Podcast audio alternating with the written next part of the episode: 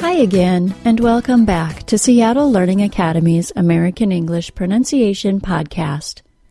My name is Mandy, and this is our 133rd episode. Today I'm going to revisit stop sounds at the beginning of words. This topic seems so simple, yet it is hugely important when it comes to being understood. First, let's review the concepts of stop sounds and of voiced and unvoiced consonant sounds. Stops are created when we stop the air before letting it out of our mouth and then release it quickly and without friction.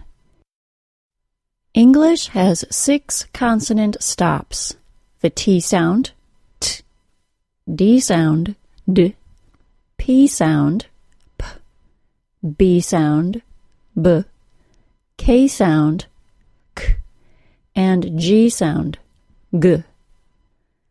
The other very important point about stop sounds is that they occur in voiced and unvoiced pairs. At a broad level of description, a voiced sound uses our vocal cords during the sound's creation, and an unvoiced sound does not. To understand this better, place a few fingers against the front of your neck and say the D sound, D.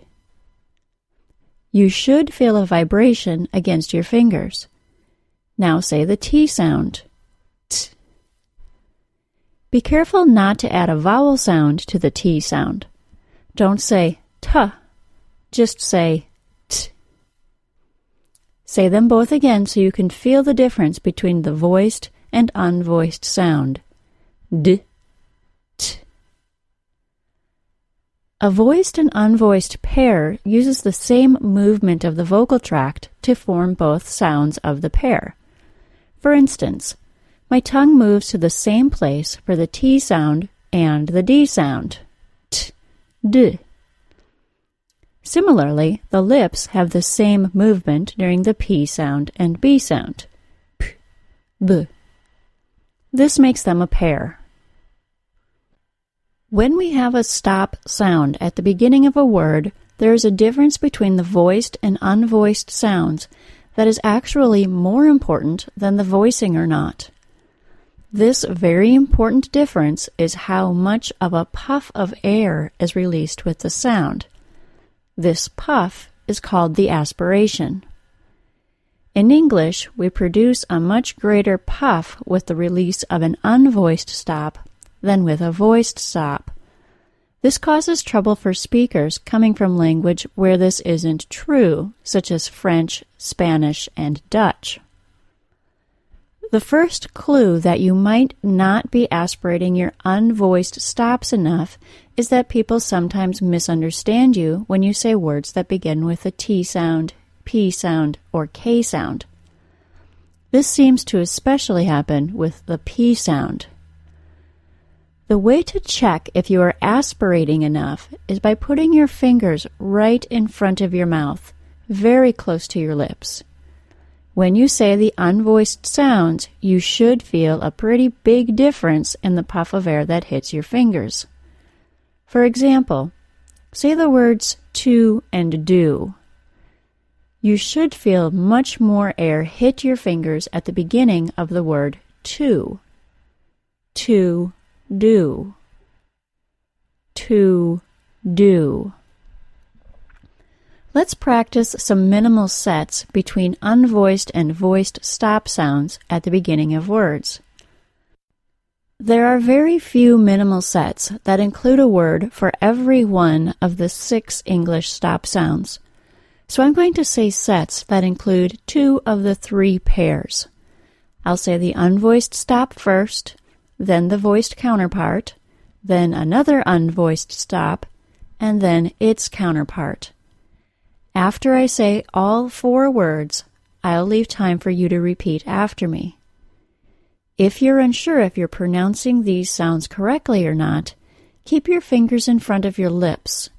You want to feel a much greater puff of air at the beginning of the first word and third word than at the beginning of the second word and fourth word.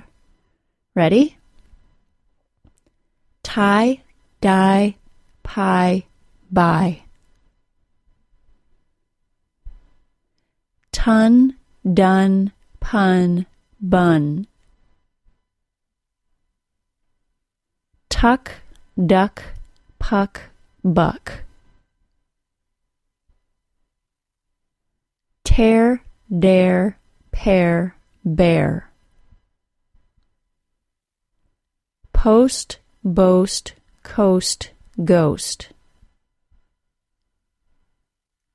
Pold, bold, cold, gold. Tote, dote, coat, goat. All of these minimal sets and more are in a new exercise we put up with the Introduction to Stop's lesson on Pronuncian. While all of our lessons are free to everyone, only members and subscribers get access to the exercises. The financial support we receive from members is what allows us to keep creating free content like the lessons and these podcasts. Go to www.pronuncian.com/join for details.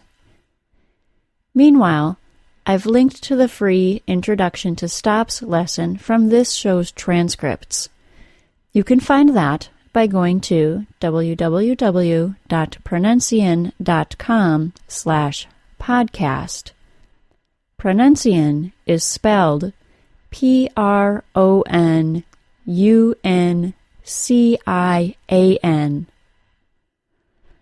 And let me remind you again that listening to an audiobook while seeing the text in a physical book can really help you notice pronunciation details that are hard to catch in regular conversation. You can get a free audiobook by signing up for a free 2-week trial of Audible.com. You get to keep your book even if you cancel your subscription before the trial is complete. Just go to www.audiblepodcast.com/pronuncian. It's a great way to learn. That's all for today, everyone. This has been a Seattle Learning Academy digital publication. Seattle Learning Academy is where the world comes to learn. Thanks for listening. Bye-bye.